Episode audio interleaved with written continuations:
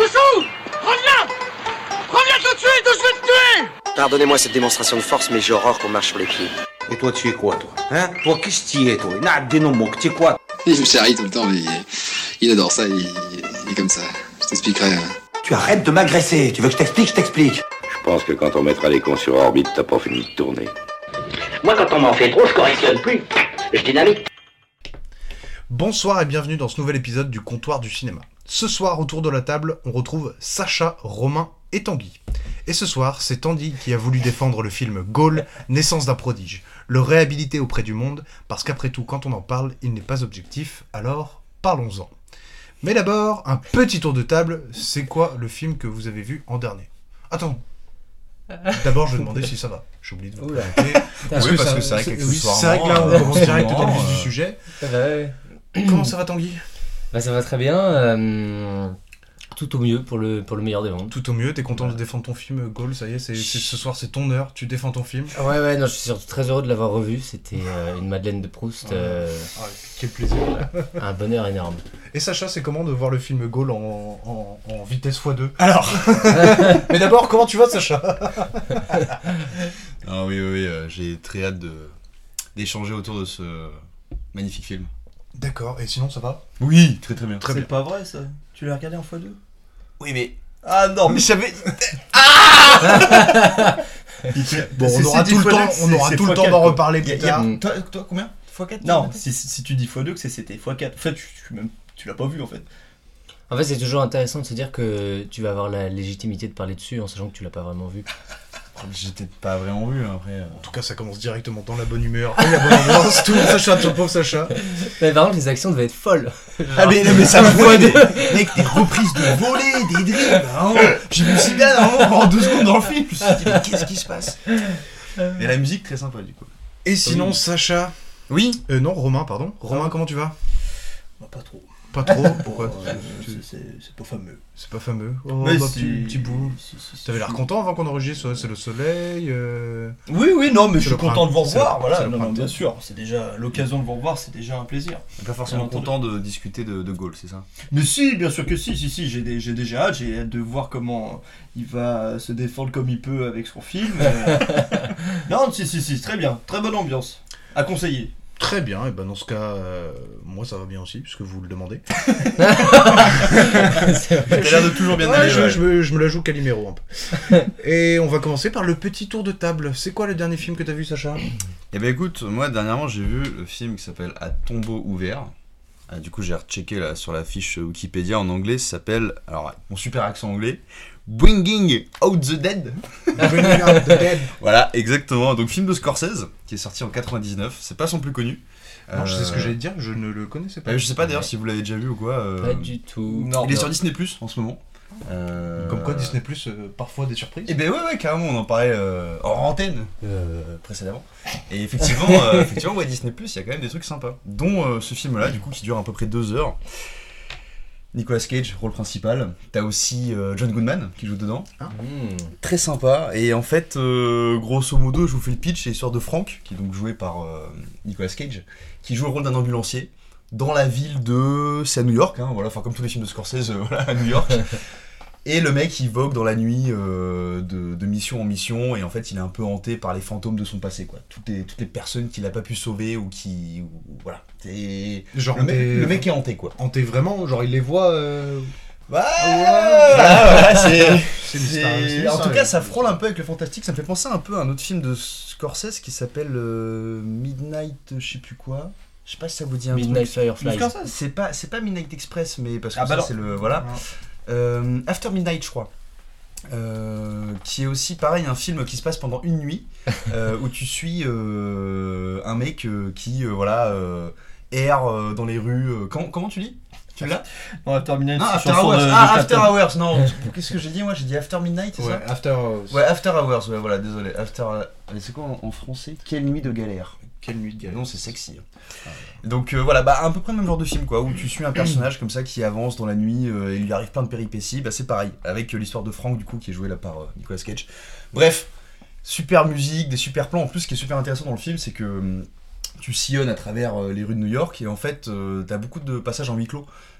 puisqu'en fait tu suis un ambulancier, donc tu le vois souvent dans son ambulance, et en fait c'est assez intéressant de voir comment Scorsese arrive à un peu apporter de l'originalité, on va dire, dans une mise en scène où à part des chants contre chants, t'as pas tellement d'opportunités, on va dire, t'as pas un vocabulaire énorme, on va dire, en termes de mouvement de caméra, etc. quoi. Donc c'est là-dessus, c'est assez bien joué, le montage est super cool. Et comment on y parvient du coup?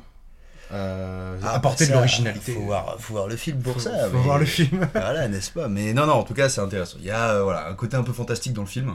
Et tu l'as vu en fois combien celui-ci? Il est déjà très speed, c'est Scorsese, du coup c'est très... Voilà, mais non, franchement, très cool. Enfin, si vous avez l'occasion de le voir, pour le coup, c'est pas un de ses plus connus, mais c'est ajouté dans ma liste Disney Plus. Franchement, ouais, je pense. Genre, t'as une liste Disney Plus, t'as une liste par plateforme, par plateforme. Par plateforme. Est-ce bien? Oui, mal. J'ai l'impression d'être dans Goal là avec les. Avec espagnol. On parle espagnol et t'as pas de l'accent. On parle espagnol et t'as pas de sous-titres.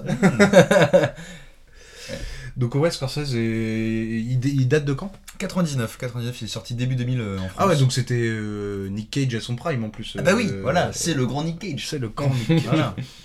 Voilà. Et non, il a des scènes assez délirantes où en fait à un moment il va tomber un peu in love d'une nana qui en fait il essaie de sauver son père. Et puis aussi, enfin pareil, en gros le propos du film aussi est super intéressant parce que t'as un peu le côté folie du travail, le côté voilà... Le quotidien, la routine absurde un peu dans ces métiers là, mais t'as aussi tout un truc sur l'acharnement thérapeutique qui est super intéressant. En fait c'est un truc que je m'attendais pas du tout à avoir dans ce film là. Oui, effectivement, mais du coup voilà, t'as aussi un propos là-dessus qui est intéressant. Et tout se passe en une nuit? Non, sur un week-end. Okay, ouais, c'est vrai, ça se passe à After Hours comme ça. Voilà. Je kiffe bien les films là avec une chronologie bien précise, etc. Ouais. C'est cool, c'est bien foutu. Ouais, bah c'est ça, ouais, carrément. Tu sais, c'est chapitré en fait dans le film, donc t'as samedi, dimanche. Okay. Mais c'est fait comme 24 heures chrono où ils nous disent que c'est 24 heures alors que c'est 3 semaines. Ouais, t'as un peu de ça, ouais, mais bon. Alors, ça, c'est la plus grosse douille. Enfin, 24 heures chrono. Ah ouais. Quelle heure c'est, je sais pas si vous avez vu la série, mais ouais, c'est pas...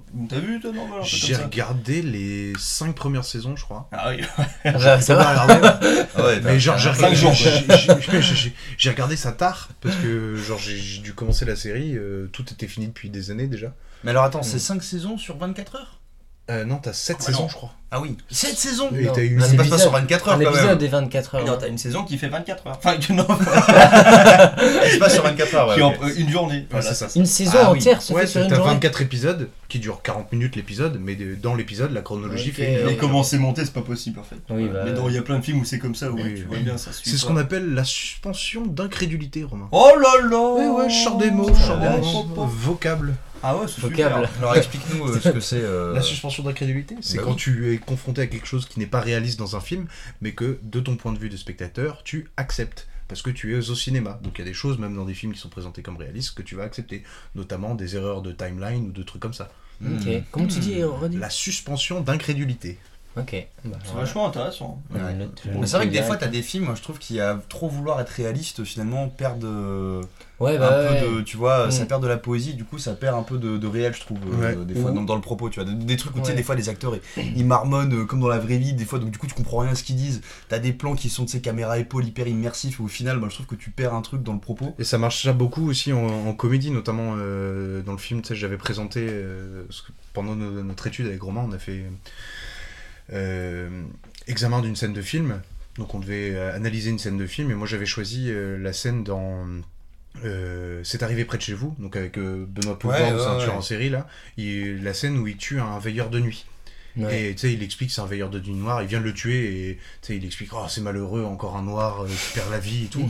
Et tu vois, là-dedans, la suspension d'incrédulité, c'est quand la caméra va tourner et que on va le voir mettre du ciment dans un mur avec la main d'un type qui est emmuré, tu vois. Genre, il vient d'arriver sur le chantier, il a pas le temps, ça marche pas. Oui. Sauf que tu l'acceptes parce que c'est dans le rôle de la comédie.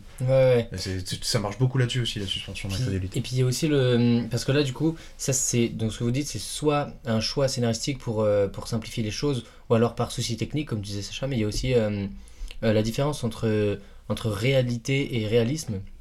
Là où parfois sur quelque chose de précis, le spectateur il va avoir une non connaissance d'un sujet. Par exemple, je dis n'importe quoi, le bruit d'une mouette, ça fait un bruit spécifique. Mais si tous les gens pensent que le bruit de la mouette c'est le bruit du corbeau, si tu mets le vrai bruit de la mouette, tout le monde va se dire bah non en fait ils se trompent, ils ont pas mis le vrai bruit. Okay. Tu vois, et du coup t'es obligé de mettre des trucs faux parce que si tu mets le truc vrai, tu penses, enfin tout le monde va se dire bah ils ont faux alors que c'est... Pour revenir à la mouette, moi ça me fait penser à Top Gun. D'ailleurs il y a le prochain qui sort bientôt là, ça présente au Festival de Cannes. Il a l'air pas mal. Hein. Et ouais, alors je sais pas du tout. Il y a une bande annonce qui est sortie ou pas du... Ouais. Je sais pas l'ambiance. Ah, je sais pas, il y a une ambiance en vrai. Il y a une ambiance ouais. En tout cas justement bah tu vois les bruits des moteurs en fait apparemment les alors je sais pas si c'est le réal ou la prod ou que sais-je mais bref. À un moment donné, t'as les mecs qui se sont dit putain, les bruits de moteur d'avion dans le film, ils sont pas assez puissants. Et donc, du coup, parce que tu vois, ils sont quand même allés avec leur perche, genre auprès d'énormes moteurs d'avion pour avoir les bruits réels. Et en fait, c'était pas assez puissant, ils trouvaient avec ce que ça donnait à l'image, quoi. Donc, en fait, ils ont rajouté des cris d'animaux, genre des cris de singes, des rugissements de lions, etc. pour donner un côté encore plus puissant, genre au bruit des moteurs. Et en vrai, tu le sens à un moment, à la fin de la bande-annonce, il met le touche à mort et t'as Tom Cruise. Et en plus, il a la bonne expression parce que je crois qu'il a été filmé. Enfin, je sais pas, je veux pas dire de conneries, je crois pas qu'il a conduit. Non, il l'a pas conduit, mais il était dedans sûrement. Ouais, alors je sais, parce que c'est super bien foutu. Bon, il a voulu tenter le truc au maximum, mais voilà. Et ça, on le sent bien. À un moment, il met, pendant la bande-annonce, il met le push, là, tu vois l'accélération et même le visage. Qui se déforme et tout. C'est trop. Moi, j'ai. Ouais. Et franchement, il vous donne vraiment envie ce film. Ah bah ouais. Hein. Non, vraiment pas du tout. Pas trop, déjà, j'ai pas aimé le 1. Ouais, mais c'est une cata là. Mais je sais pas. Puis en plus, ils ont tué Goose.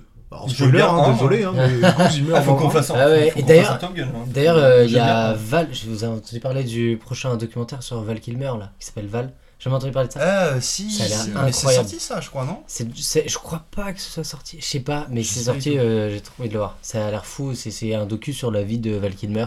Qui est incroyable et qui a très mal tourné, et ça a l'air fou. Mais non, juste parce que là du coup au cinéma il y a la bande-annonce en VF qui sort et il y a juste direct une phrase, c'est genre la première qui sort et qui me donne direct envie de vomir.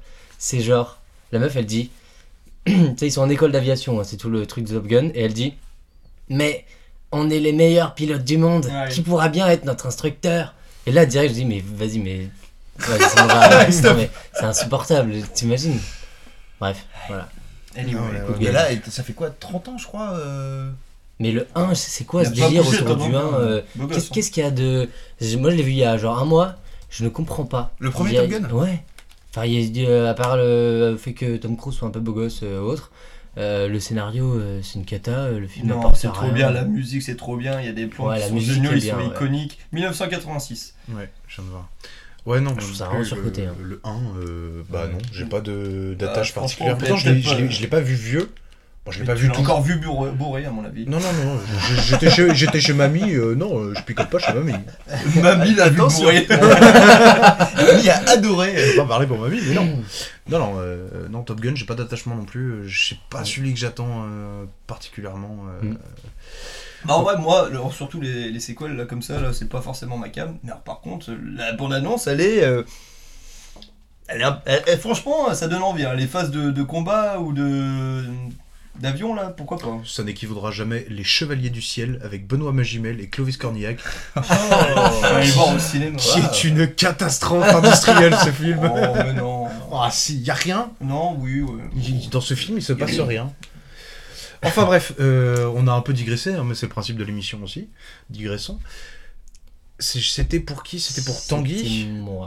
Oui. Non, t'as fait. Excuse-moi, t'as encore des choses à dire sur le film de Scorsese ? Non, je crois que j'ai tout dit. Hein. Allez le voir. Voilà, tu le recommandes quand même. Voilà, 100%. Ok. Et Tanguy, c'est quoi le dernier film que t'as vu du coup ?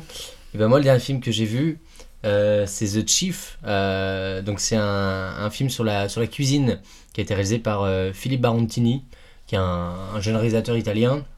En fait, il en a fait un court-métrage, et comme le court-métrage a bien marché, il en a fait un long-métrage, comme ça se fait assez fréquemment. Mm-hmm. Et ce film est assez génial. C'est un plan séquence qui se passe dans un resto gastronomique, en heure de rush évidemment, enfin genre juste avant l'ouverture et pendant l'ouverture, et il se place plein de merdes, genre toutes les merdes imaginables, et du coup il y a une tension permanente qui relâche jamais du fait du plan séquence. C'est hyper bien interprété, c'est très bien, enfin le scénario est très chouette, il y a Donc c'est avec Stéphane Graham, l'acteur principal, je sais pas si vous voyez... c'est lui qui fait une apparition dans Goal. Ouais. Il joue dans Goal, j'ai vu sa tête hier, je fais lui. On le voit vraiment pas, mais ouais. Il passe. C'est lui qui prend les photos de Mouniez. Ouais, c'est ça, ouais. T'as pas dû voir, toi, ça a dû passer en 2 secondes. Ouais, peut-être en une petite seconde, ouais, j'ai dû voir. Non, mais après, lui, il fait tous les snaps, il fait tous les... Qu'est-ce qu'il a fait comme film ? Il en a fait. Il a joué dans la série Bordeaux Campfeu, il joue Al Capone dans Bordeaux Campfeu. Ah, bah ouais. Bah gros ouais, gros big up. Et du coup The Chef, voilà. Ouais, vas-y, continue. The Chef, bah ouais, voilà, je sais pas quoi ce que je peux dire de plus. C'est vraiment bien. Ouais, je l'ai vu au ciné. Okay. Ça prouve que c'est pas du tout le dernier film que j'ai vu parce qu'il est sorti il y a 3 mois, mais j'en ai pas vu dernièrement, et je valais pas la peine. Séquence ouais. Dans les cuisines, tout ça. Ça vaut vraiment le coup. Ah, franchement, ça donne envie. Ah ouais. Et donc qu'est-ce qui se passe si tu... il y a des conflits entre employés, il y a des commandes incomplètes, il y a de la salubrité hygiénique, c'est-à-dire que il y a non, mais en gros, tu vois, il y a grossièrement il y a plein de micro-histoires dans l'histoire, et c'est ça qui est vraiment cool. Et en fait, tout capote en même temps, et du coup, bah ça monte la sauce, et voilà, donc la salubrité hygiénique, c'est qu'il y a une demande en mariage dans ce truc-là, dans le resto, et du fait d'une incompétence ou d'un manque de personnel, il y a une information où la fille elle est allergique à quelque chose, elle se fait servir, et du coup ça met en... Enfin bref, et tout, c'est vraiment l'effet papillon et tout... Le cuistot il est toxico, et il a envie de s'en sortir, et il y a sa famille qui décroche, et en même temps il est toxico parce que tout part en couille, et que enfin bref, c'est assez incroyable. Franchement, c'est vraiment bien pour un premier film, pour un premier long métrage, c'est très quali. Voilà, c'est un régal. Voilà, je pense que vous serez pas juste. Et pas t'as vu le cours du coup ou... Pas du tout. Non, pas du tout. Je sais pas si du coup il est fait aussi en long métrage. En plan séquence. Je pense aussi, parce que ça fait vraiment partie de l'identité du film. Ouais. J'avais une petite question là-dessus. Ouais. Est-ce que tu sais si c'est un vrai plan séquence ou c'est genre la... C'est un vrai plan séquence, ouais. Comment il s'appelait le film ? Victoria. Non, pas Victoria, parce que Victoria c'est un vrai aussi. Ouais. Je parle... faux alors. Ah, Birdman, merci, j'ai oublié le nom. Oui. Du coup, c'est des faux plans séquences façon Birdman, ou c'est plutôt non, là c'est un vrai plan séquence. Quand je l'ai vu, j'avais une anecdote technique, mais là je m'en souviendrai plus. Mais si ça te revient à un moment donné, tu lances ton joker, tu dis voilà, anecdote technique sur The Chef. Ça me reviendra peut-être. Non, mais voilà, et ça vaut vraiment le coup. Il y a vraiment une tension qui tu vois, c'est vrai. Enfin, ce que j'aime beaucoup, c'est que on a un plan séquence qui est vraiment utile, dans le sens où là déjà on le vend pas beaucoup, tu vois, genre parler de Victoria, qui est un super film et tout, moi j'aime beaucoup et tout, mais on l'a énormément vendu comme regarder ce film parce que c'est un plan séquence. Et là c'est pas le cas. Enfin, moi avant d'aller en salle, je savais pas du tout que c'est un plan séquence. Ouais. Et du coup t'as une tension qui monte et tout, t'es là, regarde ça, mais en fait tu dis, mais ça a toujours pas coupé, puis à la fin du film tu te dis, mais en fait ça a juste pas coupé du tout. Et en fait tu te rends vraiment presque même pas compte, parce que t'as une tension, t'es vraiment dans le truc, y a plein de rôles secondaires qui sont tous intéressants. De quoi ? Il y a Philippe ? Philippe Etchebest ? Bah... peut-être, ouais. Non. Tu sais qu'il existe d'autres chefs, Romain ? Bah oui, mais c'est le meilleur. Non, mais voilà, ça se passe en Angleterre. Dit-il avec sa casquette Top Chef. Bah ouais, peut-être. Ouais. Et bah moi, j'ai un petit souci avec ce genre de choses, c'est que, tu vois, j'ai toujours pas vu Birdman, parce que alors, j'ai pas peur, mais j'ai un peu une appréhension à l'idée de me dire, je vais regarder 1h30 de film ou 2 heures de film en plan séquence. Je me dis, ça va être un peu trop intense. Ouais. Je me dis, ça va être indigeste en fait. J'ai cette sensation, cette appréhension où je vais me dire, ça va être trop indigeste et je vais pas kiffer le film. Ce que je m'étais dit trop avant 2010, genre trop de quantité, trop de quoi. Bah en fait, d'avoir besoin d'une coupure et de prendre son temps un moment. Par exemple, ce que j'avais ressenti un tout petit peu avec 1917 de Sam Mendes, là, qui est sorti en 2020, début 2020. Et en fait, ça s'est bien passé, mais c'est pour ça que j'ai toujours pas vu Birdman, par exemple, c'est parce que je me dis, putain, que du plan séquence, j'ai l'impression, sûrement à tort, hein, mais que ça va me... Ouais, rendre ça trop lourd, trop... genre, au bout d'un moment, c'est bien de faire des pauses, de prendre son temps aussi. Ouais, tu veux faire un plan séquence sur par exemple, sur une fleur, sur des petits trucs comme ça. Des petits baisers. Non, mais tu vois, en vrai, je crois que dans Birdman, justement, je crois qu'à un moment, t'as les transitions comme ça, où genre, je crois qu'à un moment donné, ça part vers le ciel, comme ça, un truc. Enfin, t'as des moments, des fois, qui prennent un peu plus... tu peux calmer le rythme, hein, avec ton plan séquence. Mais c'est vrai que, alors là, je sais pas combien de temps il doit durer, 1h30, contrairement à Birdman, qui lui doit être vraiment plus long, genre presque 2 heures. 2h30. Ouais. Mais là, tu vois vraiment pas le temps passer. Et, mais c'est vrai que Birdman, tu sens plus le poids de... Mais parce que t'as quelque chose de plus conséquent, c'est vraiment différent. Là, t'es vraiment dans le rush de la cuisine. C'est en huis clos aussi, du coup, j'imagine. Ouais, c'est en huis clos complètement. Tu imagines le tournage que ça devait être, un plan séquence, la cuisine que ça devait être. Tu répètes ça, mais t'imagines le temps que tu dois passer à répéter. Ouais.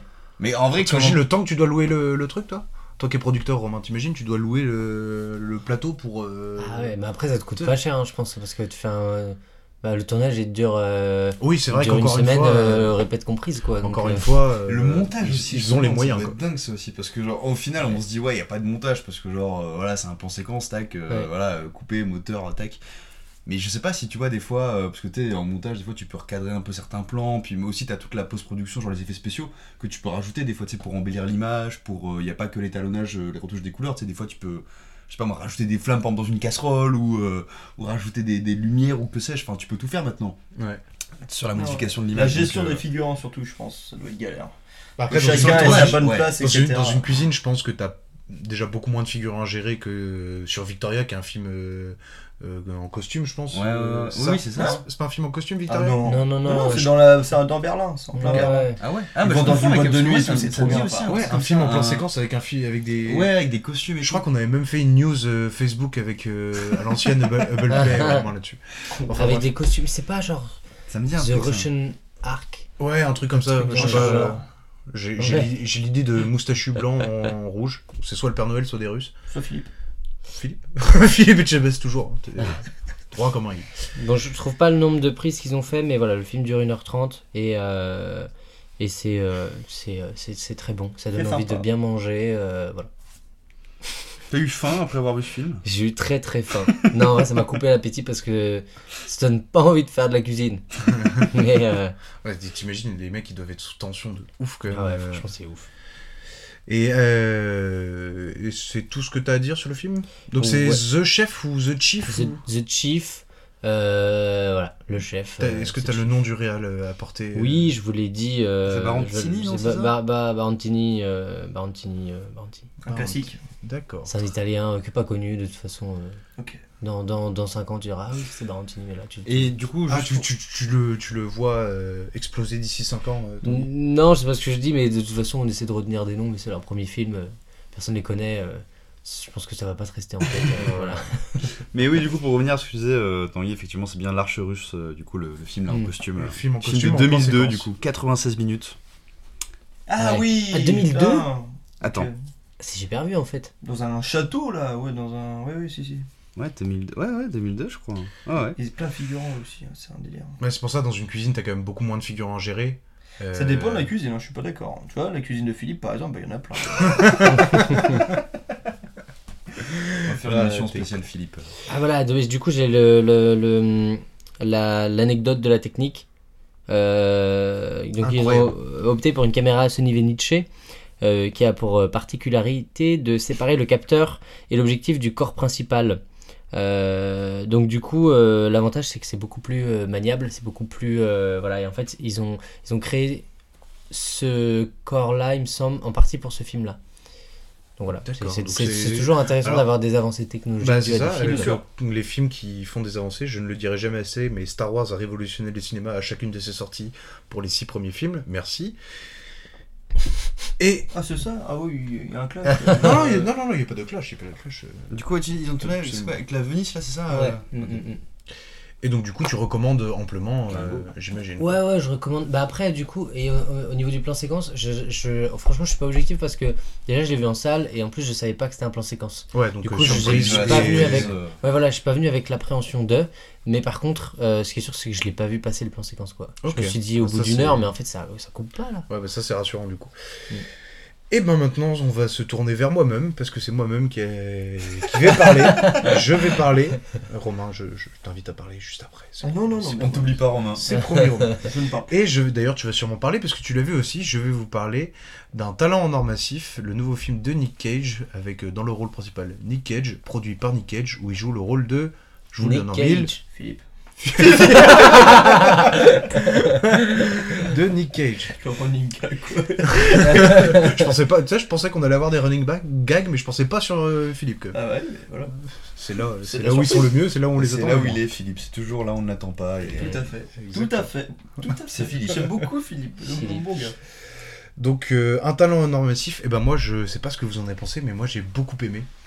J'ai beaucoup aimé voir Nick Cage. Je suis pas un grand fan de Nick Cage de base, même tout ce qui est même sur internet et tout, c'est pas spécialement ma came. Je conçois l'aura qu'il peut avoir et tout, mais c'est pas spécialement ma came.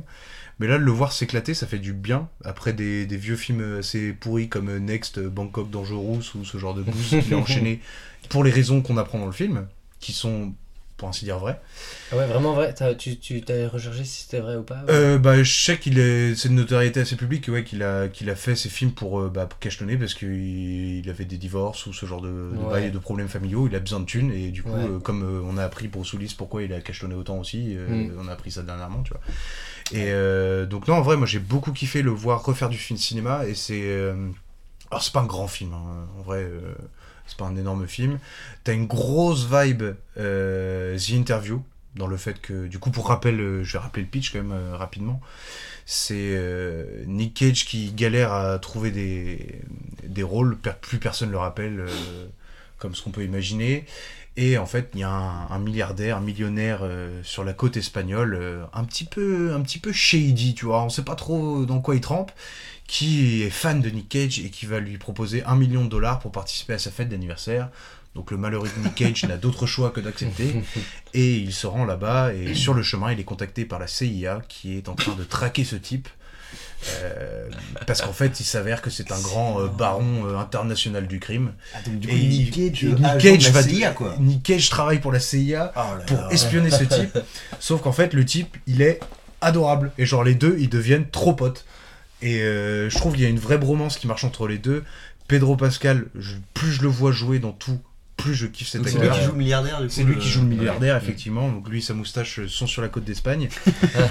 Et en vrai, ils sont tout le temps en train de se taper des barres. Le duo marche très très bien, on y croit. C'est sincère, tu vois. T'y crois, leur bon tandem et tout. Et bon, il y a effectivement la partie actionneur qui est pas incroyable. La partie actionneur ? Film d'action où Nick Cage va...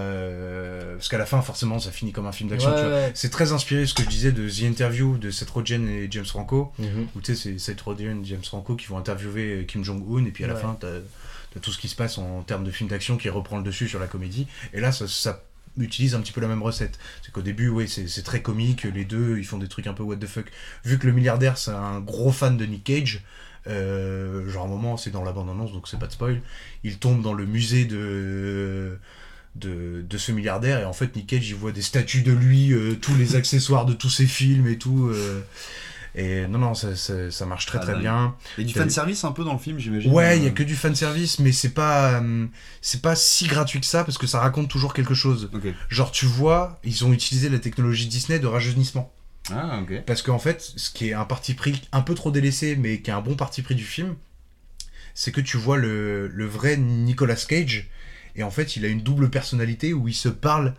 à Nick Cage, the movie star, tu vois, genre l'acteur, et du coup qui a la tête de Nick Cage de début des années 90, et ils se parlent tous les deux. Ça marche bien, ça ? Et ça marche bien, c'est pas ultra exploité, c'est utilisé 2-3 fois. Ils se roulent même une pelle, alors. Oui, ouais. Mais en fait, ça raconte plein de choses, tu vois. Et dans ce Nick Cage rajeuni qui est ce que les gens attendent de Nick Cage, la movie star... là, t'as plein de références, que ce soit dans le costume, dans ses mimiques, à tout ce qu'il a fait précédemment. Et c'est pas surexploité, mais ça raconte quelque chose. C'est le Nick Cage, père de famille, travailleur qui doit bosser pour payer ses dettes, mais qui galère parce qu'il a plus d'emploi, qui parle avec le Nick Cage, jeune, que tout le monde a l'image de lui en tête, excentrique, sulfureux. Et ça m'amène à mon deuxième point, c'est qu'il l'est aussi dans le film par moment. Il reprend un peu, du coup... un peu tous ses rôles au fur et à mesure du film, et le gros problème du film, c'est qu'à la fin il est obligé justement de refaire un rôle, et là c'est pas assumé et ça part en film d'action moyen moins, et ça marche plus du tout, alors que justement il lui avait fait une ouverture Dans le scénario, on offre à Nick Cage la possibilité de refaire un nouveau rôle incroyable, sauf que ce rôle incroyable, il dure littéralement 1 minute. Et ça s'arrête là, et du coup, ça repart en action, ça se tire dessus, c'est des flingues. Ça, c'est quand même beaucoup moins bien. Mais rien que pour la bromance Pedro Pascal, Nick Cage, franchement, allez voir ce film. Si vous êtes un fan de Nick Cage, allez le voir aussi. Si vous en êtes pas un, allez le voir parce que ça reste marrant. Moi, je le conseille. C'est pas le film de l'année. T'as passé un bon moment. Mais j'ai passé un très très bon moment. Ouais. On était 3 dans la salle, mais j'ai passé un très bon moment.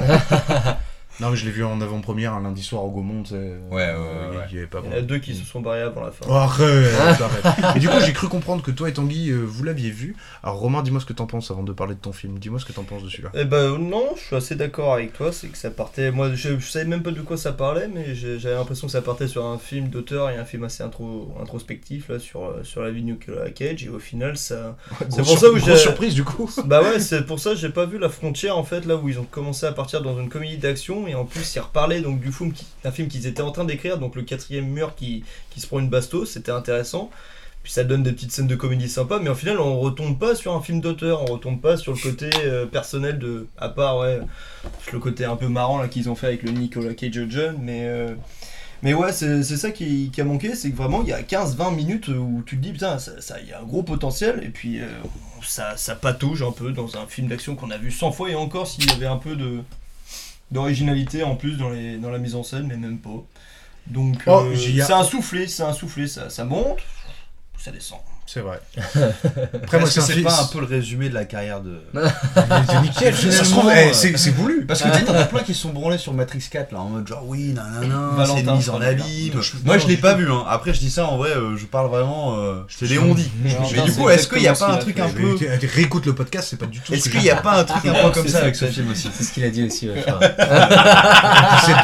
Vous réécouterez le podcast, vous verrez que c'est totalement faux. La mise en abîme. Mais oui, effectivement, c'est vrai que t'as un gros côté méta dans un talent en or massif, le fait que tous les deux ils écrivent un film, ce qu'ils écrivent se passe dans le film que t'es en train de voir au cinéma, c'est fort. J'ai juste vu une interview de lui, j'ai pas vu le film, mais j'ai vu une interview où il disait, au moment où on lui posait la question de savoir quelle était la différence entre Nick Cage et Nicolas Cage, il disait qu'en fait le seul, en fait il est comme son personnage, apparemment. Mais le seul truc qui est différent, c'est que lui, on a vraiment quelque chose à faire de sa famille et qu'il met toujours sa famille avant le travail et qu'apparemment, il délaisse un peu ça dans le film, visiblement. Ouais, alors en fait, dans le film, t'as justement, encore une fois, ce que dit Romain, c'est un soufflet qui va pas jusqu'au bout. Ouais. C'est que il a une relation un peu classique avec sa fille. Voilà, c'est une ado, il a du mal à se comprendre, tout ça. Mais il y a une scène où... elle lui dit quelque chose, je me dis putain là il y a quelque chose à creuser, où alors il s'identifiait par rapport à elle, enfin il voulait qu'elle mate tous les films que lui a maté parce qu'il a peur qu'elle ne l'aime pas, et il commençait à développer ça, et pareil ça s'arrête au bout d'1 minute, alors que t'avais vraiment un truc à creuser assez inédit, surtout pour ce genre de film, en termes de relations de personnages. Et comme pour le rôle qu'il aurait dû jouer et qu'il joue qu'1 minute, au final c'est pas approfondi. Donc ce que dit Romain est très juste, c'est un soufflet qui va pas jusqu'au bout en fait. Tanguy, dis-moi ce que t'en penses de Un talent en or massif. Non, bah je trouve ça très pertinent ce que vous dites. Qu'est-ce que je peux dire de plus ? Non, j'ai passé un bon moment aussi. C'était bien, mais sans plus. C'était agréable. Il y a une ou deux vannes que j'ai trouvé très drôles, qui sont toutes bêtes. Mais le muret. Bah, oh non. Ah non, le muret, ça c'est pas possible. Moi ça m'a saoulé, moi. Ah moi ça m'a. Bah après on le sentait. Oui, on le sentait venir, mais c'était marrant. C'était déjà dans la bande annonce. Ouais, non mais ça c'est pas possible. Ah bah oui, mais bon les gars aussi. Non mais même dans la bande annonce, j'ai vu ça, c'est une vanne qui n'est pas crédible. Elle perd 3/4 de. Enfin là tu. Après personnellement, j'ai jamais été sous acide comme eux le sont, donc. S'ils n'ont pas vu qu'il y avait effectivement la possibilité de contourner ce muret. Actuellement d'ailleurs, là, il est actuellement. Non, il y a une vanne qui m'a trop fait rire. Mais c'est tout court. Ouais. Mais bon, pour remettre dans le contexte, Nick Cage touche une substance qu'il ne devrait pas toucher. Et en gros, il est tout endolori et il est en train de mourir en 1 minute parce que voilà, il n'arrive pas à attraper l'antidote qui va le guérir, et à 2 doigts de l'antidote, il s'évanouit. Merci Sacha. Il s'évanouit complètement, Et là, il bouge plus et tout. Et là, les gens de la CIA, ils l'ont en gros tué. Ils sont de là, mais non, merde, on a tué Nicolas Cage et tout. Et personne sait quoi faire. Et la meuf, elle dit action! Et là, il se réveille parce qu'elle a dit action. Et il se fout l'antidote. Ça, j'ai trop ri. Ça, c'est très bien trouvé. Ça m'a trop fait rire. Voilà. Mais voilà, c'est sûr que c'est pas le film de l'année. Je sais pas si c'est lui qui avait fait jouer Superman, je crois. Ouais, alors dans les années 90, un Superman réalisé par Tim Burton. Ouais, c'est ça. Mais c'est un ultra fan de Superman. Il a même appelé son fils Kal-El, qui est le nom kryptonien de Superman. Ouais. Et ça, ils en parlent un peu dans le film ou pas de... Pas du tout. Non, t'as pas de ref à ça. Parce qu'il me semble aussi qu'il est de la famille de Coppola. Je crois que son vrai nom, c'est Coppola. Ouais. Bah, justement, en fait, dans le générique de fin, tu as Nick Cage qui joue Nick Cage, et juste en dessous, tu as Nicolas... je sais plus son deuxième nom, Thomas Coppola, qui joue Nicky Cage, donc la version plus jeune de lui-même et tout. Et donc ça, ils en parlent vite fait, tu vois. Enfin, c'est juste dans le générique. C'est évoqué, quoi. Tu l'as pas. Mais il y a une référence quand le cousin qui est trafiquant d'armes dit à Pedro Pascal qu'il se prend pour Coppola. Ah, effectivement, j'étais trop pris dans le truc, je l'ai pas vu ça. Il dormait aussi, lui. Je dormais pas. T'as regardé en x2 au cinéma, j'ai demandé la projection. On se fait chier. Bah, vous étiez trois de toute façon. Ça se fait. Hein. C'est vrai. Mais non. Bah, c'est pas le film de l'année, mais en vrai, moi je recommande parce que ça fait plaisir de revoir Nick Cage jouer et Pedro Pascal. D'ailleurs, Nick Cage, j'avais jamais entendu ce surnom-là avant le film. Ah ouais. Tout le monde dit Nick Cage. Bah, aux États-Unis, c'est Nick Cage. Ah ouais. Okay. Moi, je l'appelle Nicky, il préfère. Ok. Il y a deux posters dans la chambre de Romain. Il y a Nick Cage et il y a Philippe.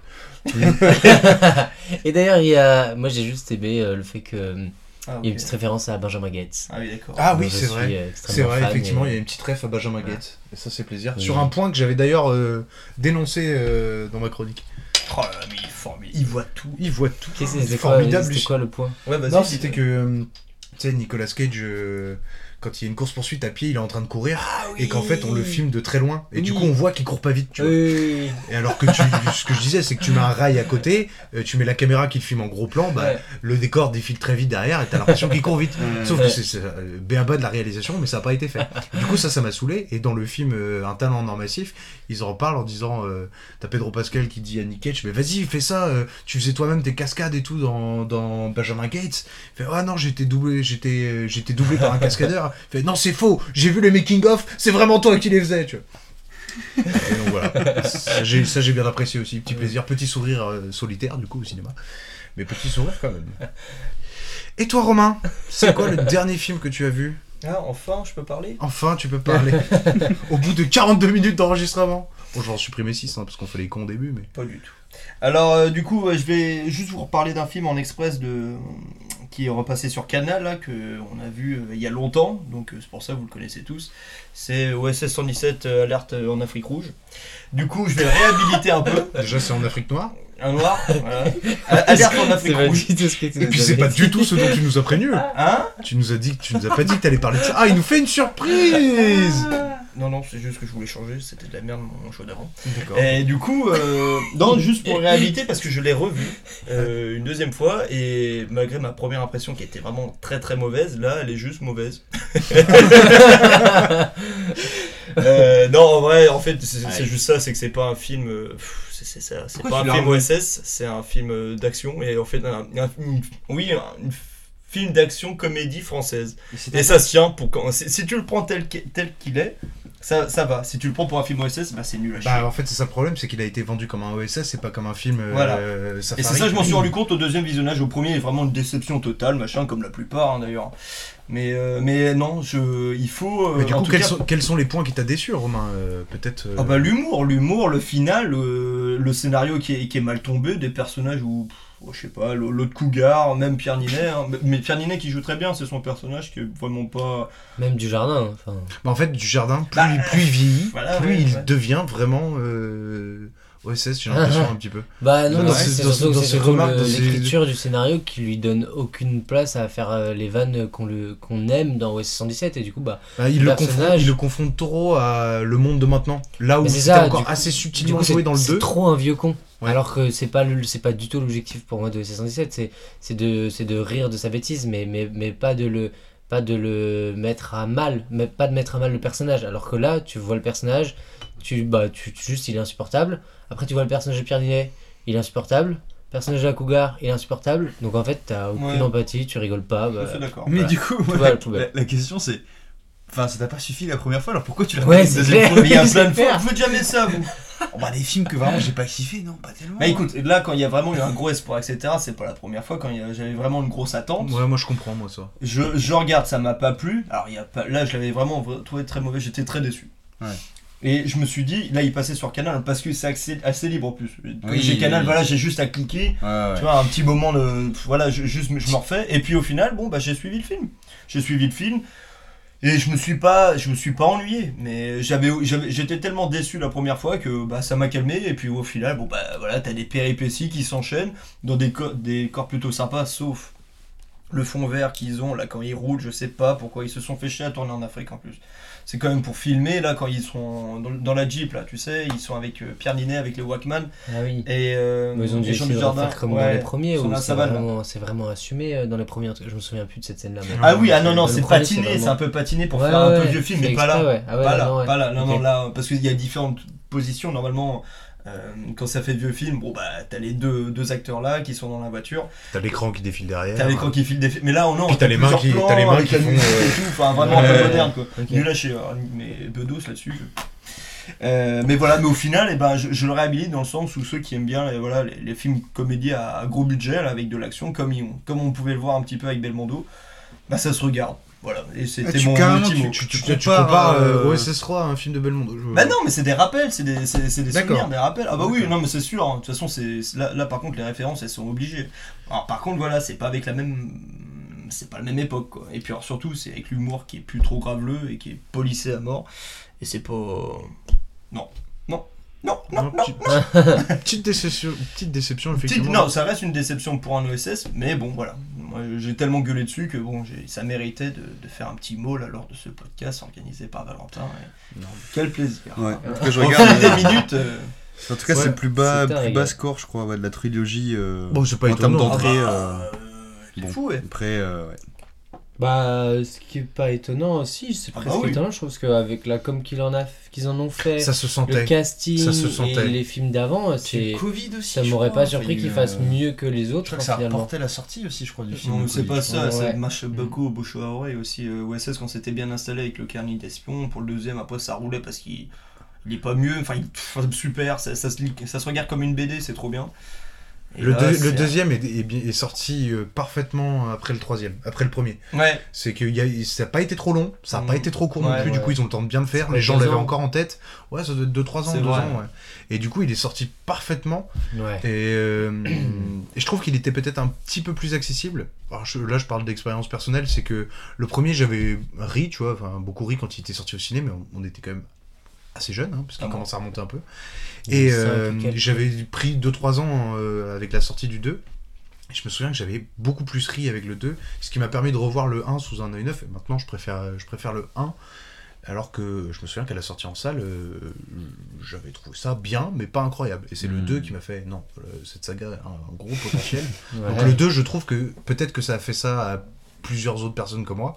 Ouais, et qui a permis à porter cette saga haut dans nos cœurs. Xanavicius d'ailleurs qui sort un prochain film là.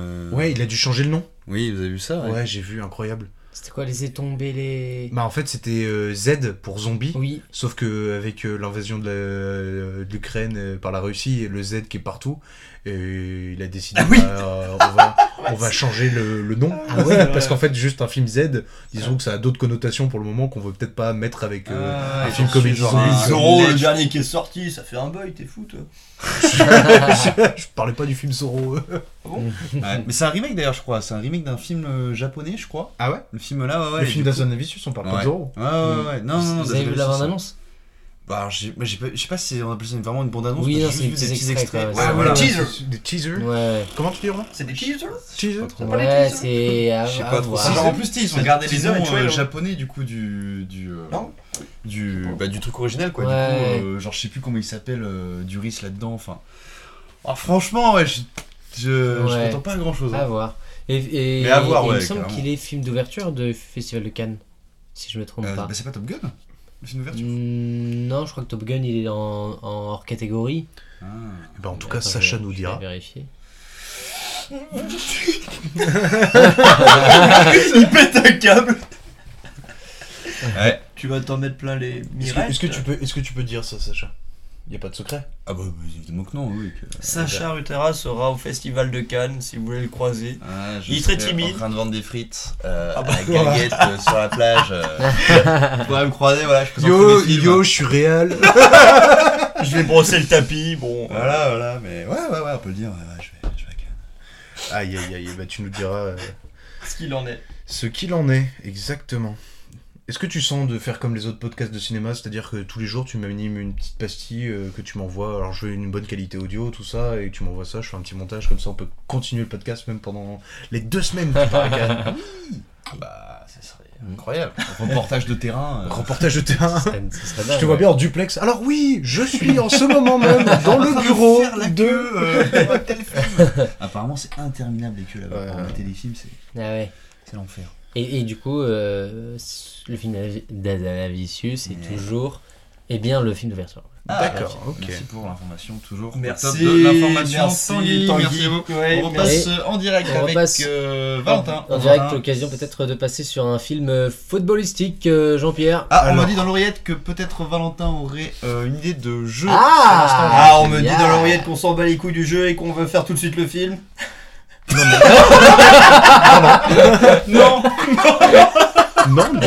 du tout. On va faire des petits jeux. J'ai plein de cartes. Toujours taquin, toujours. C'est vrai que t'es taquin. Oh, je suis taquin. Ouais, il est taquin. Alors là, je fais que le jeu. Donc on va faire les petits jeux, c'est bon, vous êtes prêts ? Je lance le générique des jeux. Générique. Vous voulez pas la jouer soft ? Je suis pas contrariant, vous voulez la jouer hard ? On va la jouer hard. Ça a pris de jouer au malin. Alors, je vais vous lire des petits pitchs de films et vous allez devoir trouver le film. C'est assez simple comme on l'a déjà fait, ça, non ?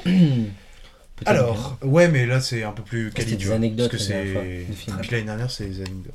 Parce qu'il y a le côté, comme tu me disais un peu hors antenne, côté scène de crime, du coup. Je t'avoue que j'ai pas regardé le jeu. Ouais, on improvise. On doit trouver le film. On improvise. Vous devez trouver le film. Voilà. Je vous donne un titre et vous devez trouver le film. Vous pouvez me poser des questions, hein, bien sûr. Moi, je dois répondre que par oui ou non. Ah oui, d'accord, ok. Et du coup, alors. C'est des trucs que tu prends au hasard ou alors tu les as choisis? Non, je les ai pas choisis. Je les ai triés vite fait en fonction des films connus, pas connus. Mais j'ai pas lu les trucs, donc on est sûr de le connaître en tout cas. Normalement, oui, c'est des films assez connus, relativement connus. Et est-ce qu'on met en jeu celui qui présente le prochain film encore ou... Je pense que dans l'idée, oui. Même si toi, du coup, tu vas jouer plus pour du beurre, mais ça va jouer un peu. Entre, si je gagne, c'est toi qui présente le prochain film. Non, parce que j'ai présenté X-Men la dernière fois. C'est vrai, c'est grave. Bah non, il faut qu'on passe aux autres. Okay. On va passer aux autres quand même. Donc ce sera soit Sacha. Sacha, tu es prêt ? Oh. Graou. Romain a l'air prêt aussi. Et très content de faire le jeu. Alors, la carte s'appelle La retraite attendra. Ah bah. Ouais. Le commissaire sera à la retraite dans une semaine. Lors de l'examen d'un cadavre, son assistant découvre le mot « avarice » tracé en sang sur le mur du bureau de la victime. Seven. Bravo, ouais. C'est Seven. Un point Tanguy. Ce qui ne nous arrange pas du tout, parce que c'est vous deux qui devez gagner des points, les gars. Mais bravo Tanguy quand même. Hein. Bravo Tanguy. Les feux de l'amour. Le policier talonne la voleuse. Finalement, il réussit à la coincer, mais la voleuse lui dit en souriant « Je savais que le courant passerait entre nous. » Wow. Donc là, vous devez poser des questions. Hein. Alors, est-ce que c'est un film ? Oui, c'est un film. Il y a de l'électricité ? Un policier. Est-ce qu'il y a un policier ? Il y a effectivement. Non, mais c'est pas une question bête parce qu'il faut vraiment penser en dehors du cadre. Hein. C'est vraiment, il y a vraiment de l'électricité en jeu. Ah oui. La voleuse s'exprime littéralement. Elle a arraché le fil d'un appareil électrique. L'extrémité du fil crache de violentes étincelles dès qu'elle touche à du métal. L'X-Men. Le policier hésite beaucoup à se rapprocher. Là, je vous ai quand même donné beaucoup d'indices. Le policier, parce qu'elle est électrifiée. Alors, en fait, la réplique c'est « Je savais que le courant passerait bien entre nous ». ce sera tout le temps Batman ou... Ouais, imagine, oui, exactement. Catwoman avec Ali Berry. Ouais, mais ça m'étonne pas, c'est vraiment le genre de réplique réalisé par un Français d'ailleurs, ce film-là. C'est qui ? Louis Terrier, exactement. Il a pas fait Hulk lui aussi ? Exactement. Il a fait le deuxième, réalisé par Pitoff. Edward Norton. C'est réalisé par Pitoff, c'est marqué sur ma carte. Ah, Pitoff. Ah bon ? Attends. Oui, c'est possible. Mais parce que tu parles de Hollywood French Lovers. Oui, ils sont dedans. C'est toi qui nous as montré ça. Non, même dans première, là, ils en reparlaient. Il y a eu tout un sujet sur Terrier et il avait fait. Mais je crois qu'il a participé aussi un peu au. Alors, vous êtes prêts ? D'accord. Pardon. J'étais concentré sur la carte de notre façon. On s'est pas resté tout le podcast. Non, me dis pas ça. Vas-y, Romain. Je reste. Non. C'est bon. T'es à côté de lui, Tanguy, fais-lui un bisou. Non, tu me touches pas. Alors, scène d'horreur. À l'ouverture du rideau, la belle blonde meurt de façon horrible. King Kong. Non. Posez des questions. Attends, à l'ouverture du rideau. À l'ouverture du rideau, la belle blonde meurt de façon horrible. Twin Peaks ? Non, pas Twin Peaks. Mais posez des questions aussi, hein, vous avez le droit. Elle dit la belle blonde très vite. Rideau de théâtre ? C'est pas un rideau de théâtre. La belle blonde. C'est un rideau de quoi ? Un rideau. T'es en train de pourrir l'enregistrement, toi. Je sais pas, il dit. Un rideau de fer ? C'est pas un rideau de fer. C'est un rideau de garage. À l'ouverture du rideau, la belle blonde meurt de façon. Les rideaux de salon ? Un rideau. Il y a plusieurs rideaux. Bah c'est pour ça, je te demande. Oui, bah c'est pas un rideau de salon. Attends, une blonde, Marilyn Monroe ? C'est pas Marilyn Monroe. Waouh. Ouais, c'est un rideau. C'est pas Hitchcock ? Ah bah voilà, bah oui. Mais non, bah non. Non, la corde. Mais non. Mais l'autre là, dans la douche là. Psychose. Absolument. Voilà, Psychose, bravo Tanguy. Ah oui. Après tous les indices donnés par Sacha. Ah, le rideau de douche. Oh putain, le rideau. Bah ouais, mais attends, je les ai tous fait, là-dedans. Tu m'as même sorti le rideau de fer de la guerre froide et tu me sors pas le rideau de douche. Mais il y en a, elle meurt dans un salon, il y a un rideau. Sérieux ? Alors, fais gaffe parce que j'entrevois un peu les cartes. Val. T'entrevois un peu les cartes, ok. Le texte, parce que je vois qu'il y a des images, donc ouais. Je préfère être... Alors, pour l'instant, c'est Tanguy qui fait 3€. Hein. 3€, bon film après. Non, t'as gagné quoi ? Ah, t'as gagné Catwoman ? T'es pas chier, toi. T'as gagné Catwoman ? Oui. Ok. Oh, écoute. Non, mais ma faute. Dis quelque chose, toi. Alors, c'est parti pour la nouvelle carte. Sans laisser de traces. Le meurtrier commet ses crimes sans porter de gants. Malgré cela, on ne trouve pas d'empreintes sur les sites des meurtres. Fantomas ? Pas du tout. Alors, c'est pas un film comique. Fantomas ? C'est pas comique, Fantomas ? Non. Ouais, c'est pas. Attends, redis le... Avant de tuer ses victimes, en fait, le meurtrier s'enduit les doigts avec de la colle. Pour ne pas qu'il y ait ses empreintes. Spider-Man ? C'est pas... Mais si, il n'y a pas de meurtrier. J'ai pensé aussi au méchant. Il a tué les gens. Ouais, ça fait trop le truc, genre, tu penses que c'est le méchant, en fait, mais en fait, c'est pas méchant. Oui. Faut pas être... Alors, poser des questions, quel genre de film, les doigts de colle, c'est super précis, ça dit rien du tout. C'est un vieux film. Il tue pas les gens avec de la colle. Il s'enduit les doigts de colle avant de tuer les gens. Ouais. Le meurtrier commet ses crimes sans porter de gants. Malgré cela, on ne trouve pas d'empreintes sur les sites des meurtres parce qu'en fait, il s'enduit les doigts dans de la colle. De la colle de la vraie colle, enfin de la colle. C'est de la colle Cléopâtra qu'on trouve dans les écoles maternelles. Je sais pas, c'est de la colle quoi. Il tue des enfants ? Alors, il tue pas, il a menacé de tuer des enfants, mais il a pas tué d'enfants. C'est un serial killer ? C'est un serial killer américain.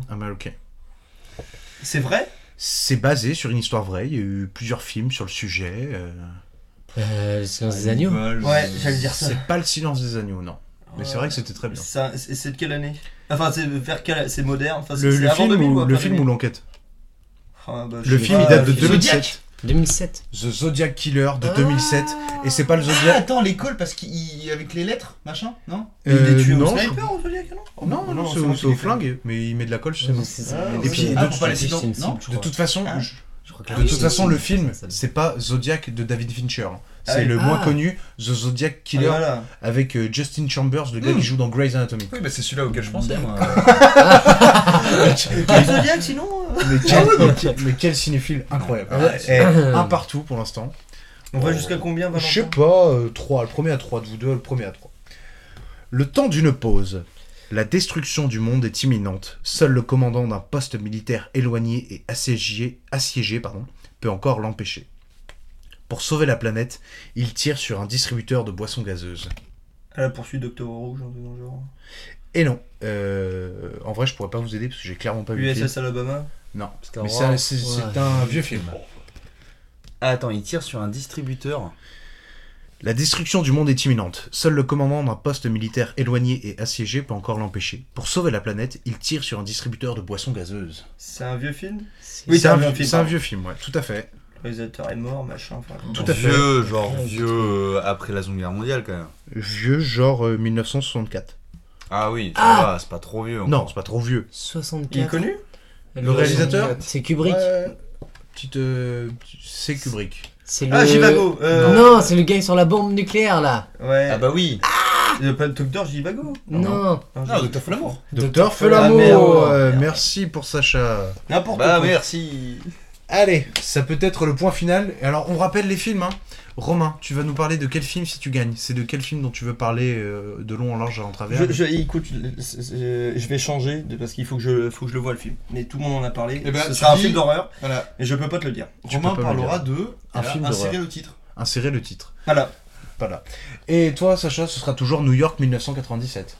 Bah ouais, mais si Romain il fait ça, moi aussi. Hein. Non, toi t'avais dit. Parce que déjà, faut qu'on ait un peu de continuité, les gars, quand même. Ouais, c'est vrai. Alors. Un bon pif. Donc là, attends, ça fait 2-1. 2-1, et toi, t'as 3, t'as toujours le droit de participer, Tanguy, bien sûr. Oui, mais... Ça s'appelle un bon... Si Sacha gagne, c'est... C'est fini, okay. Ce sera le film de Sacha. Fini. Un bon pif. Un couple d'amoureux est pourchassé, un nez les sort du pétrin. Un couple d'amoureux ? Ah, Astérix et Obélix, Mission Cléopâtre. Oh la vache. Non, c'est américain comme film, je vous ai dit. Le pianiste ?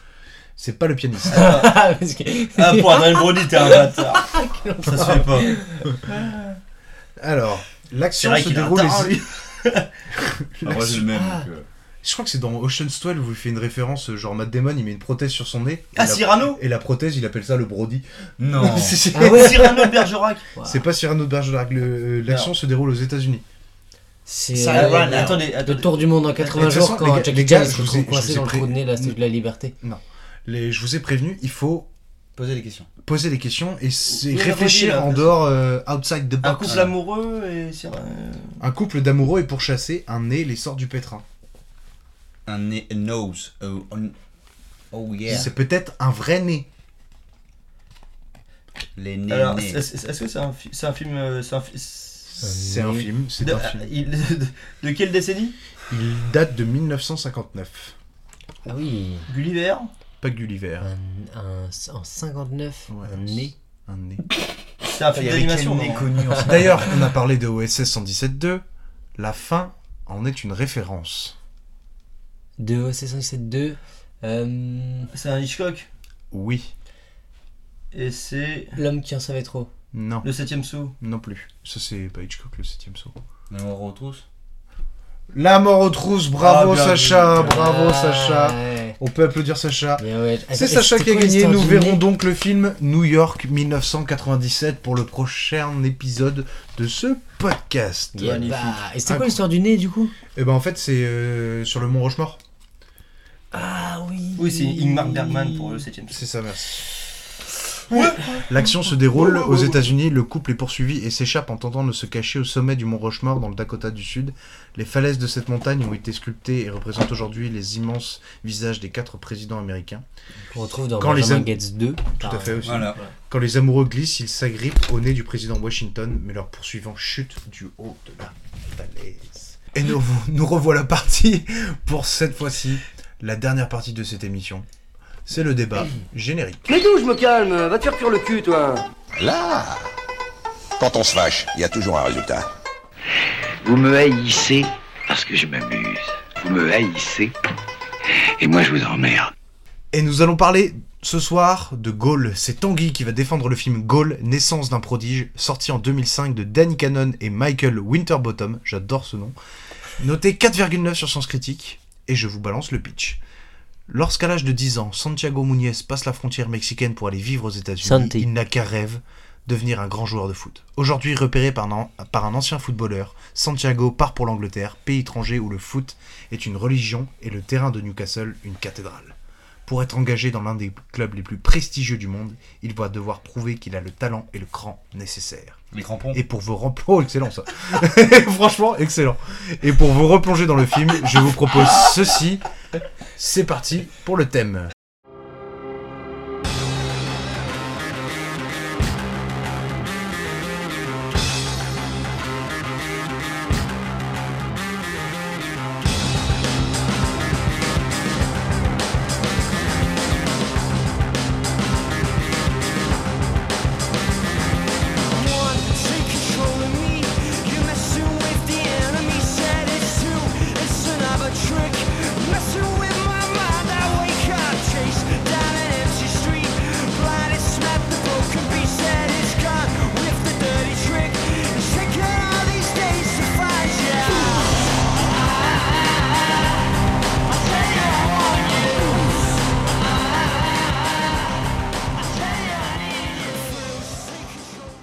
Alors, Tanguy, ce soir, c'est toi qui vas nous défendre ce film. D'abord, pourquoi ce film ? Quel est ton passé avec ce film ? C'est quoi ton histoire avec ce film, Tanguy ? Et pourquoi Goal ? Pourquoi sans déconner, pourquoi Goal ?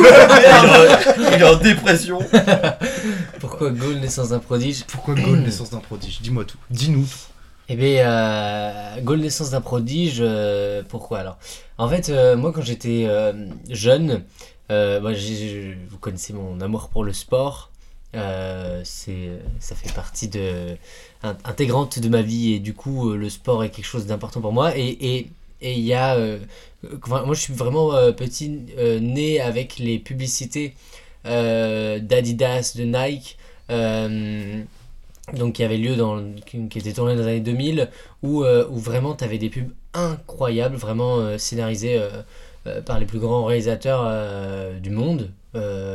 C'est toujours le cas aujourd'hui, c'est toujours les grands réalisateurs qui réalisent ces pubs-là. Mais voilà, on avait des publicités qui étaient assez folles, on avait les meilleurs joueurs du monde, t'avais Thierry Henry, Edgar Davids, Cafu, Kaka, Mitroglou. T'avais des joueurs incroyables qui tournaient dans ces spots. Cantona beaucoup, t'avais du coup à chaque publicité des univers complètement différents allant de tournois de foot dans des énormes bateaux à un match contre une équipe de diables ou des pubs, mais Pepsi, toutes les marques s'y sont mises plus tard dans les années 2010 avec tu dois avoir Drogba, Messi. Avec une musique d'Akon là en Afrique, bref t'as énormément de pubs dans les années 2000 qui ont été tournées et qui étaient vraiment toutes incroyables. Moi je trouve que c'était vraiment des pubs folles où tu avais les meilleurs joueurs du monde, voilà, qui étaient vraiment des acteurs d'un vrai scénario et ça moi je kiffais de fou, je suis vraiment né là-dedans et tout. Et en 2005 est arrivé donc ce film qui s'appelle Goal, naissance d'un prodige. Et voilà, donc le film a quelques défauts. Non mais ça on y reviendra pour l'instant. Pourquoi stéréotype du football, mais c'est des défauts que voilà, moi quand je l'ai vu pour la première fois et que j'étais un jeune bambin, je ne les ai absolument pas ressentis. Tu te souviens comment tu l'avais vu ? Enfin genre c'était en cassette, DVD, ça passait à la téloche. Franchement je m'en souviens plus, ça devait passer à la télé, ouais. À la télé ou en cassette. Ou alors non, peut-être au distributeur de DVD. Vous avez vu ça aussi ? Ouais. On a la station Total. Ouais. Et puis exactement. Ah mais oui, mais on vient du même endroit aussi, Romain. Oui mais attends, la même station Total au rond-point du Tunreut ? Bah bien sûr. Ah t'allais là, mais bien sûr oui. La jeunesse de Saint-Grégoire qui se retrouve. Et ouais, du coup, jeunesse dorée. Pas la jeunesse dorée qui doit faire 15 km pour aller chercher des DVD, hein, donc pas si doré que ça. Ouais. Ah c'était l'époque aussi, Romain. C'est dur. Mais bref, du coup on allait au distributeur de DVD, tu choisissais ton film. Hop, tu payais tes petits euros et puis boum, t'as la jaquette du DVD qui sortait. Et puis, distributeur quoi. Oui, on somme un des sauveteurs. Mais arrête, j'avais vachement embêté. Mais quel connard. Non mais oui, tu mets une pièce, t'as foncièrement raison. Mais je veux pas qu'il va pas mourir sur storytelling. C'est pour casser l'ambiance. Et donc t'as été marqué par les pubs de foot, ce film qui est arrivé dans ta vie à un moment donné. Exactement. Un peu où tu. Pourquoi? Parce que justement, moi, ce que je kiffais de ouf à l'époque, je trouve que voilà, bon, aujourd'hui, 15 ans plus tard, même plus, ça a un petit peu vieilli, mais voilà, il y a en fait toute cette mise en scène là pendant les matchs sur le terrain que je retrouvais vraiment sur ces pubs là où t'as vraiment l'impression de faire partie du match. Y a peu de films sur le foot. Enfin, moi, j'en connais. Shaolin Soccer. Voilà, bon, on enlève Shaolin Soccer. Il y a peu de films. Il y a peu de films sur le foot. Ou alors en général c'est des films d'époque ou autres et là enfin il y avait un film où t'avais vraiment, t'avais vraiment l'impression de faire partie d'une équipe, d'être dans un match de première ligue. En plus tu voyais des rostars en face, tu joues contre Liverpool, t'as Steven Gerrard. Ouais, j'ai fait un petit cœur sur mon carnet de notes. Bah, sûr, oh, il y a Steven. Il y en a plein, et il y a même Boumsong. Sur Newcastle, je sais pas si vous êtes remarqué, sur le dernier match, on voit que Boumsong parce que c'est le seul, je pense que c'est le seul de l'équipe type de Newcastle qu'ils ont pris dans le film, et il est partout, il fait toutes les fautes, il fait toutes les actions. Ouais. Voilà, Jean-Alain Boumsong. T'as un gros casting aussi, hein, c'est ça qu'il y a Zizou, il y a des énormes stars. Il y a Raoul. Bon, ouais. Bon, il joue pas le moment du comptoir là. Ouais, c'est guest en veux-tu en voilà quoi. Voilà, bon. Bref, mais voilà, c'est vraiment ce qui me faisait rêver, c'était ces parties de football où t'étais vraiment au cœur du match avec des restats dans les vrais stades, dans les grands stades, et moi ça me rendait fou. Et aujourd'hui, avec du recul et tous les défauts que ça a, bah ça me fait toujours un peu rêver. Voilà, c'est très cliché. Je ne démentirai pas là-dessus, mais voilà, il y a vraiment une part de rêve que moi je kiffe en tant que vraiment fan de sport, de foot, oui, mais pas que, en tant que fan de sport, et quand tu connais la difficulté d'arriver à un vrai niveau, forcément ça t'émeut parce que c'est des sacrifices qui sont toujours hyper raccourcis dans des scénarios, et là c'est très cliché, donc c'est pas forcément bien ressenti, mais quand tu vois la finalité même et que tu vois ton personnage qui évolue auprès de joueurs comme ça, bah moi ça me fait quelque chose, et voilà, donc c'est vraiment ce qui me plaisait dans Goal, naissance d'un prodige, qui donnera naissance à un deuxième et un 3 aussi, et un troisième, mais celui-là direct tout vidéo, le 3, et j'ai une petite anecdote sur le 3. Il a été filmé, enfin il y a eu des scènes de filmer en Allemagne en 2006 pendant la Coupe du Monde. Ah ouais. Ils ont utilisé des vrais matchs de la Coupe du Monde pour l'intégrer au troisième film. Et je crois que par contre, dans le 1 on croise juste au comptoir vite fait Raoul, Zizou et Beckham, mais dans le 2 par contre je crois qu'il part au Real de Madrid, et là c'est festival, il joue avec tout cela, tu vois. Bah oui complètement, ouais. Et le gars c'est, après, le gars, tu vois des stars sur le terrain quand même, hein, ouais bien sûr. En fait justement ça, oui effectivement je l'ai reconnu, et je me suis dit c'est assez tu vois, pour aller dans ton sens, c'est assez bluffant où t'as des incrustations qui sont un peu mal faites, mais dans le montage assez dynamique, ça passe, parce que c'est un vrai match qui a été filmé, et ils sont incrustés derrière, ils sont incrustés en post-prod derrière, et t'as certaines incrustations qui sont assez sales, mais pour l'époque, ça reste quand même plutôt quali, cette incrustation, surtout dans les gros matchs, quand ils sont dans le stade de Newcastle. Alors tu vois contre Fulham, je crois, et tu vois contre...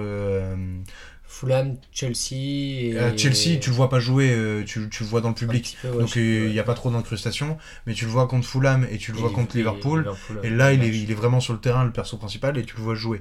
Donc là, franchement, pour l'époque, c'est pas incroyablement bien fait, mais l'incrustation, niveau montage, ça passe. Ça passe. Bah, par contre, moi j'ai un autre gros souci, quoi.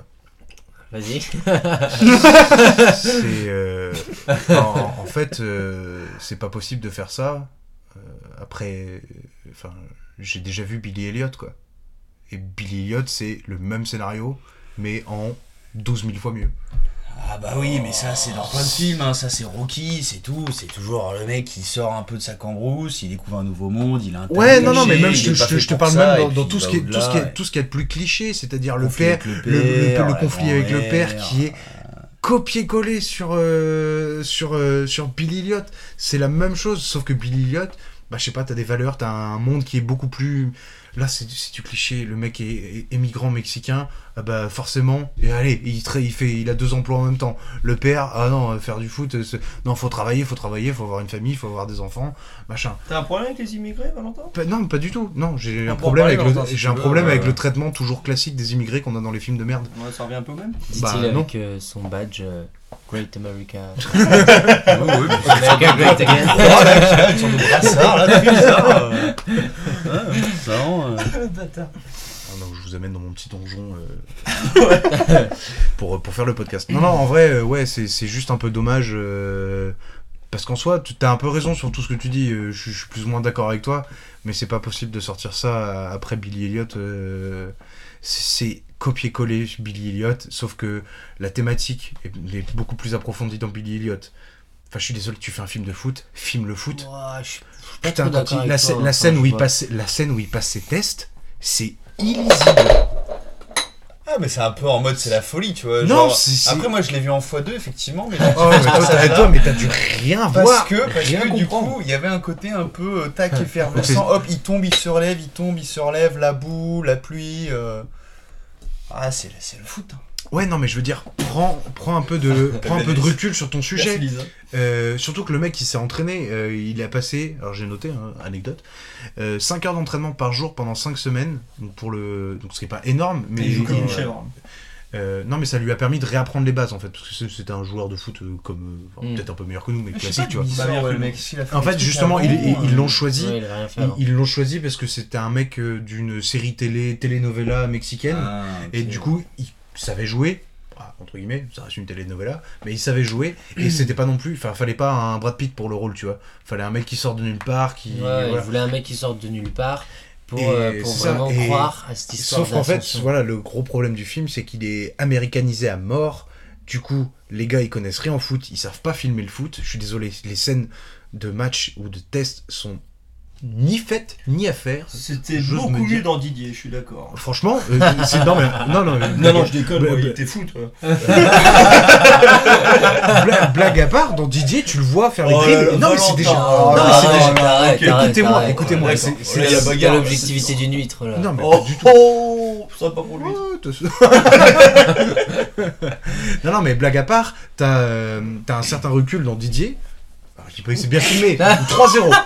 Prenons le film 3-0 avec Laurent Deutsch. D'accord. Là, c'est beaucoup mieux filmé parce que... si la 3-0, quoi. C'est la caméra que j'ai pendant quand il le film. Attendez, on va pas parler tous en même temps. La caméra prend du recul sur son sujet et on voit ce qui se passe. Là, on est beaucoup trop proche, c'est illisible. J'ai noté en gros sur mon carnet de notes, putain gros, dézoom. Parce que c'est chiant, on voit rien. Il t'a répondu ? Mais il m'a pas répondu. Zoom parce que l'acteur s'est pas joué, parce que voilà. Mais... Donc c'est le film sur Zizou qu'il y a eu, genre c'est un film qui dure le temps d'un match, toute la caméra. T'imagines ça a été diffusé en salle, parce que ça c'est exactement le genre de contenu, tu mets ça normalement sur une plateforme, etc. Non, ça a été diffusé mais massivement en salle. Comment ça a pas fait ? Comme quoi tout n'était pas bon en salle non plus. C'est presque les meilleurs cadreurs du monde qui ont été mis sur le projet. Mais attention quand tu vois même les cadreurs en vrai sportifs, tu sais quand des fois ils suivent, genre je sais pas, genre ça me fait trop rire à chaque fois, genre quand tu vois les dernièrement là où t'avais le tournoi de destination au rugby, quand tu vois genre tu sais des fois t'as des feintes de passe et du coup t'as le cadreur genre tu sais tac il suit, t'as pas le ballon qui suit, du coup il revient sur le sujet. C'est tellement dur de cadrer du sport, de filmer le sport, c'est incroyable. Oui, mais quand c'est du sport en direct c'est compréhensible, quand c'est scénarisé, putain gros fais un effort, dézoom, rend ça lisible en fait.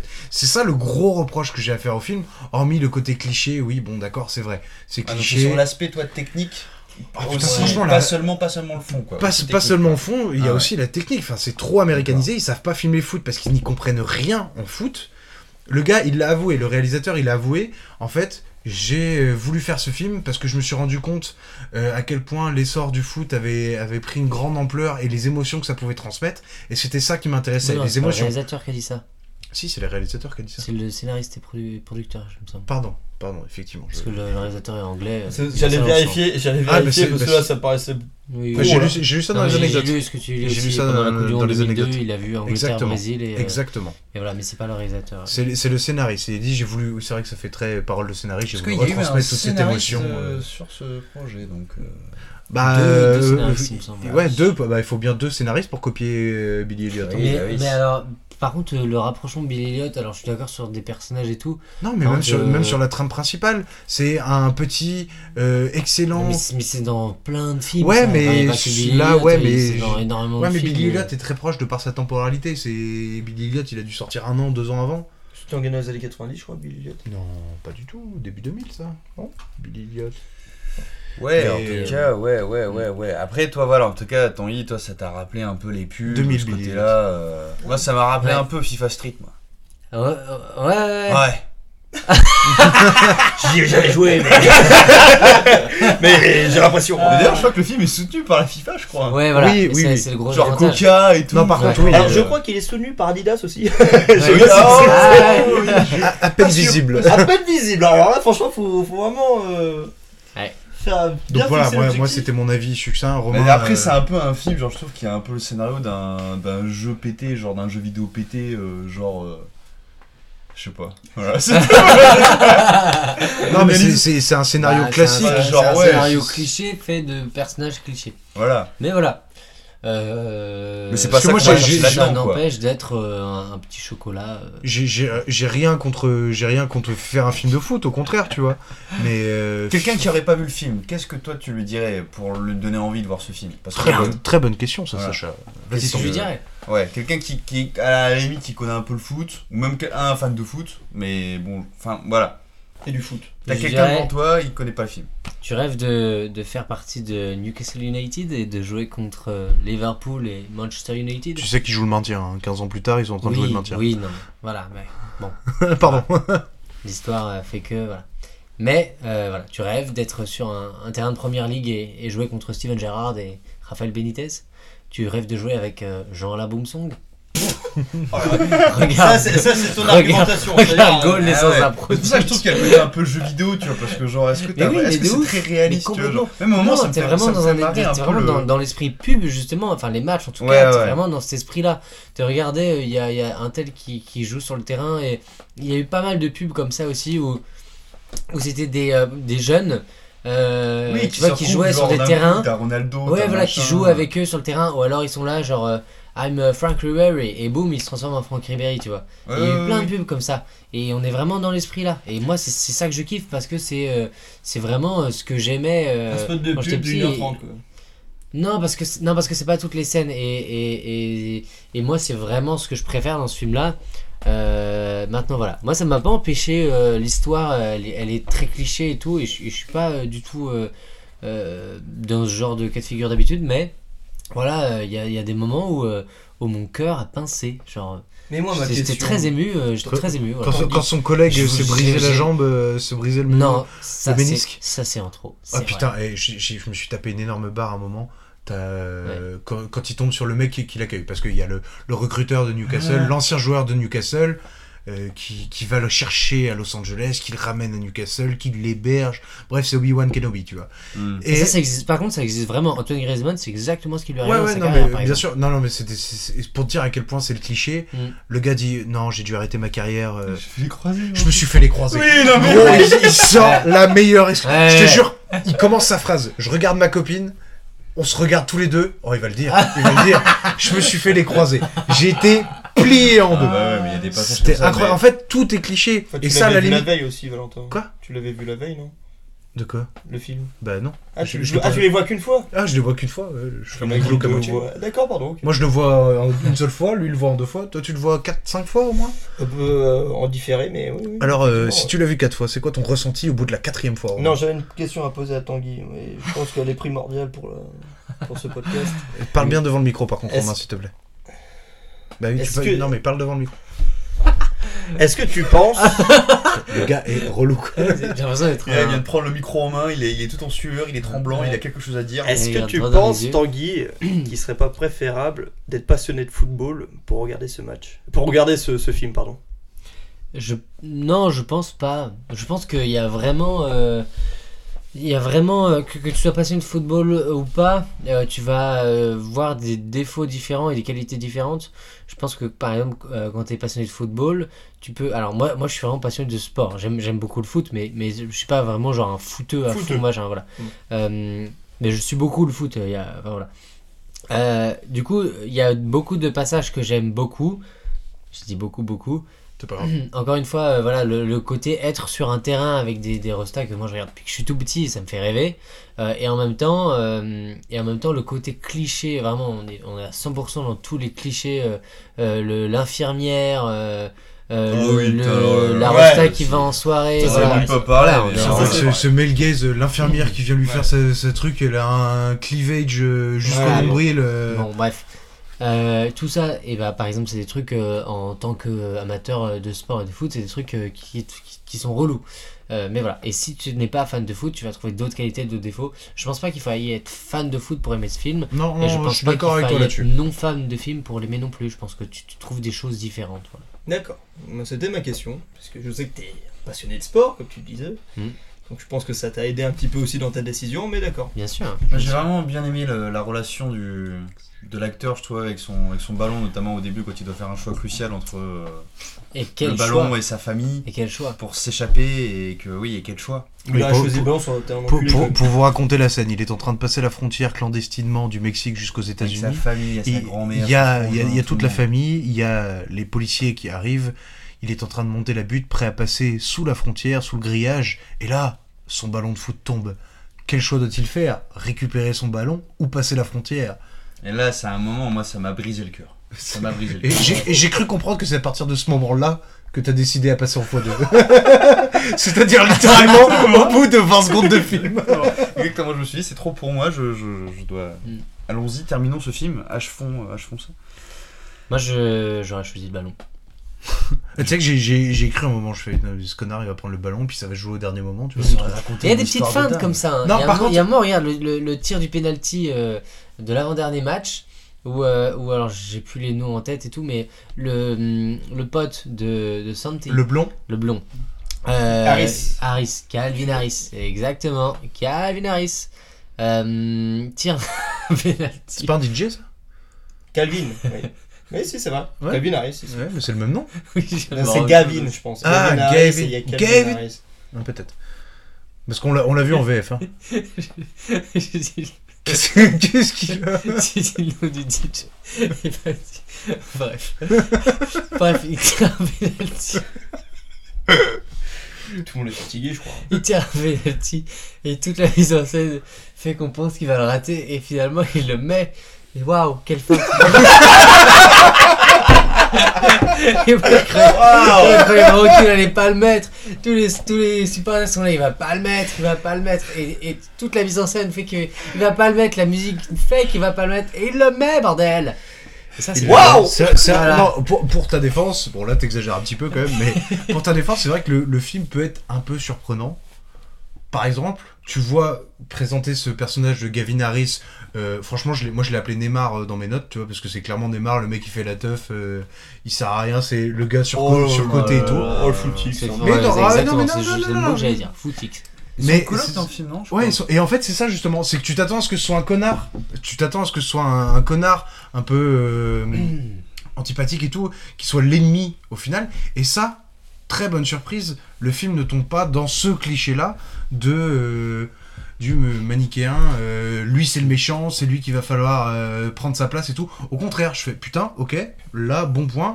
J'ai noté en grand, le blond est gentil, quoi. Incroyable. Mais il est pas gentil, après, il est transformé. Oui. Par le personnage principal, il devient de méchant à gentil. Il est même pas méchant parce qu'il l'aide, tu vois. Il le connaissait pas, il savait même pas qu'il jouait pour Newcastle et pourtant il lui dit bon bah attends je vais voir ça avec le boss. Ça j'ai bien aimé, tu vois. Il disait ça parce que pour lui c'est une excuse d'avoir raté l'entraînement, c'est de dire bah voilà j'étais avec machin.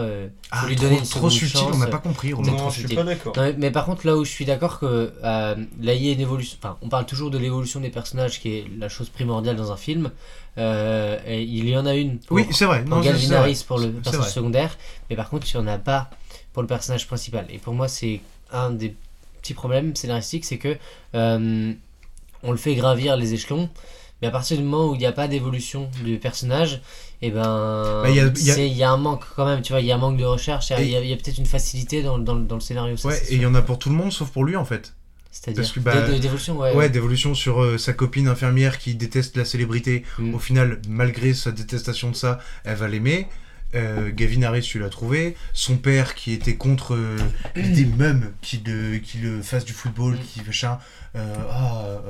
Mon père m'a vu regarder contre Fulham et tout. Putain, et après, quand il clip, genre... Ouais, et le pire cliché, merci Sacha, le freeze frame, arrêt sur image. Non, alors ça, je t'arrête tout de suite, c'est une référence à Truffaut. J'ai vu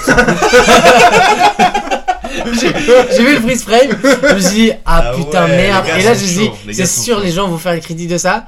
Comment je peux défendre Truffaut? Merci. Goal, l'essence d'un prodige. Les 400 coups de Santi. Les 400 coups de Santi à Newcastle. Mais après c'est vrai que c'est un peu, moi je trouve entre guillemets le syndrome Luke, tu vois, genre comme dans Star Wars, tu vois, Luke Skywalker.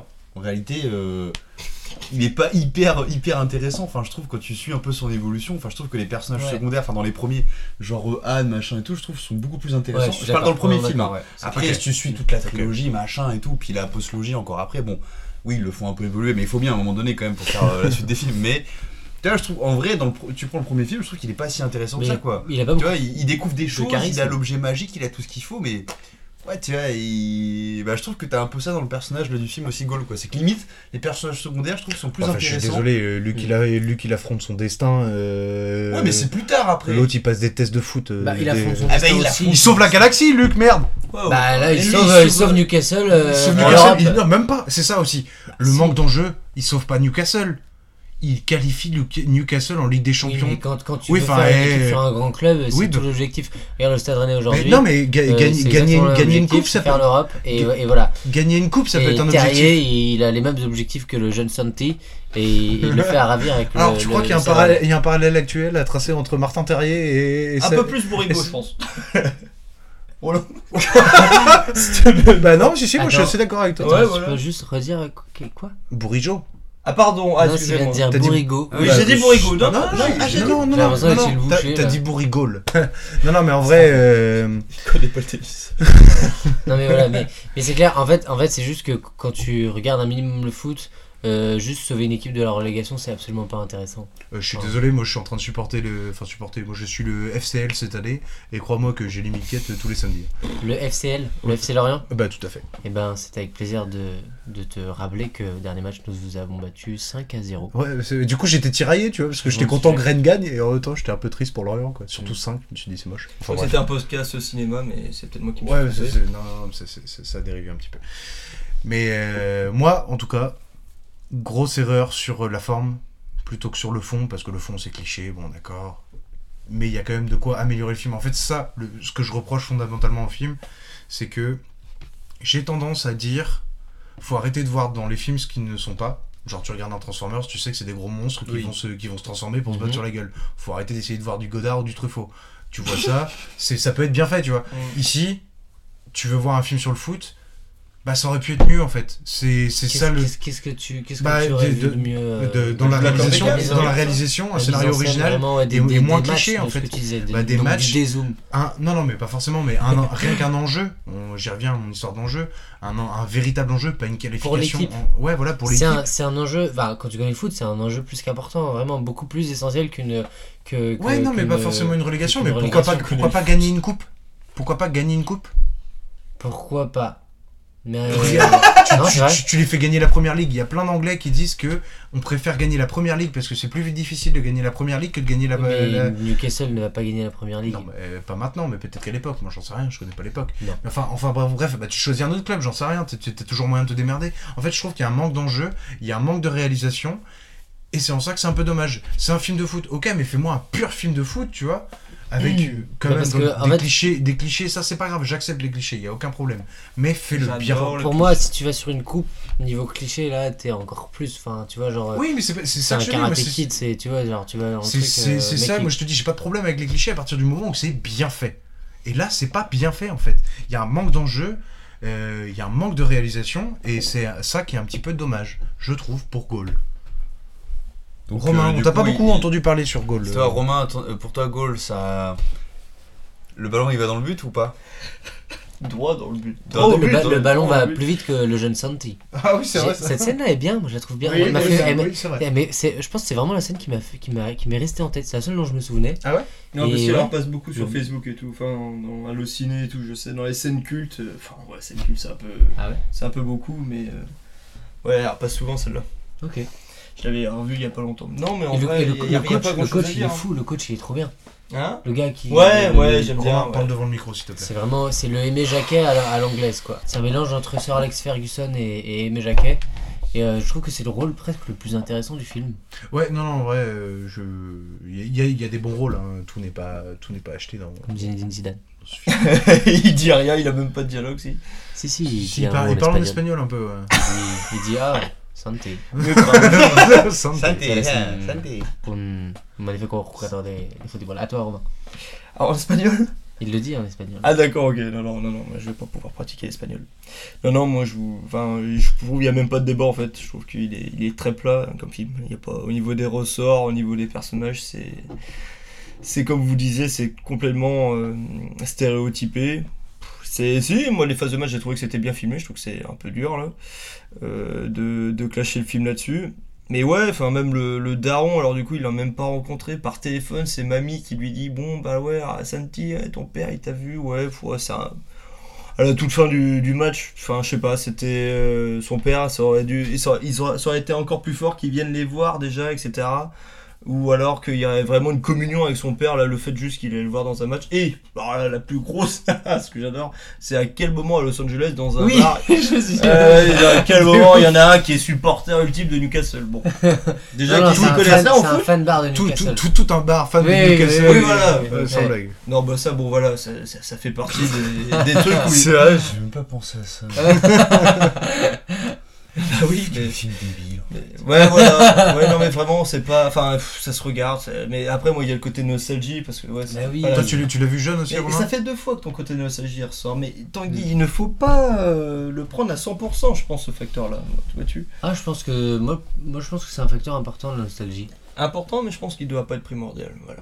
Non. Et là, il faut savoir, à tes 23 ans, il faut être... Il faut grandir, il te fait la morale. Ouais, il faut grandir maintenant, Tanguy. Mais non, mais je rigole, mais non, film, mais moi aussi. Déjà, en fait, parce que ça fait 4 fois que tu nous parles, tu changes de film tout le temps, là, tu sais pas où tu marches. Bah, il en avait choisi un, mais il est pas encore diffusé. Il a changé. Comme bah, tu sais, c'est le tout premier épisode qu'on a fait sur Eragon et Godzilla. T'avais choisi Eragon. Romain avait choisi Eragon. Hein. Ah. Donc, par nostalgie, il choisit Eragon. Donc, mais parlons d'Eragon, si tu veux, Romain. Les paysages de Hongrie sont magnifiques, non ? Ah, tu t'en souviens comme quoi, ça t'a marqué quand même. Ça a marqué, t'avais un bon argumentaire. En vrai, j'avais un excellent argumentaire.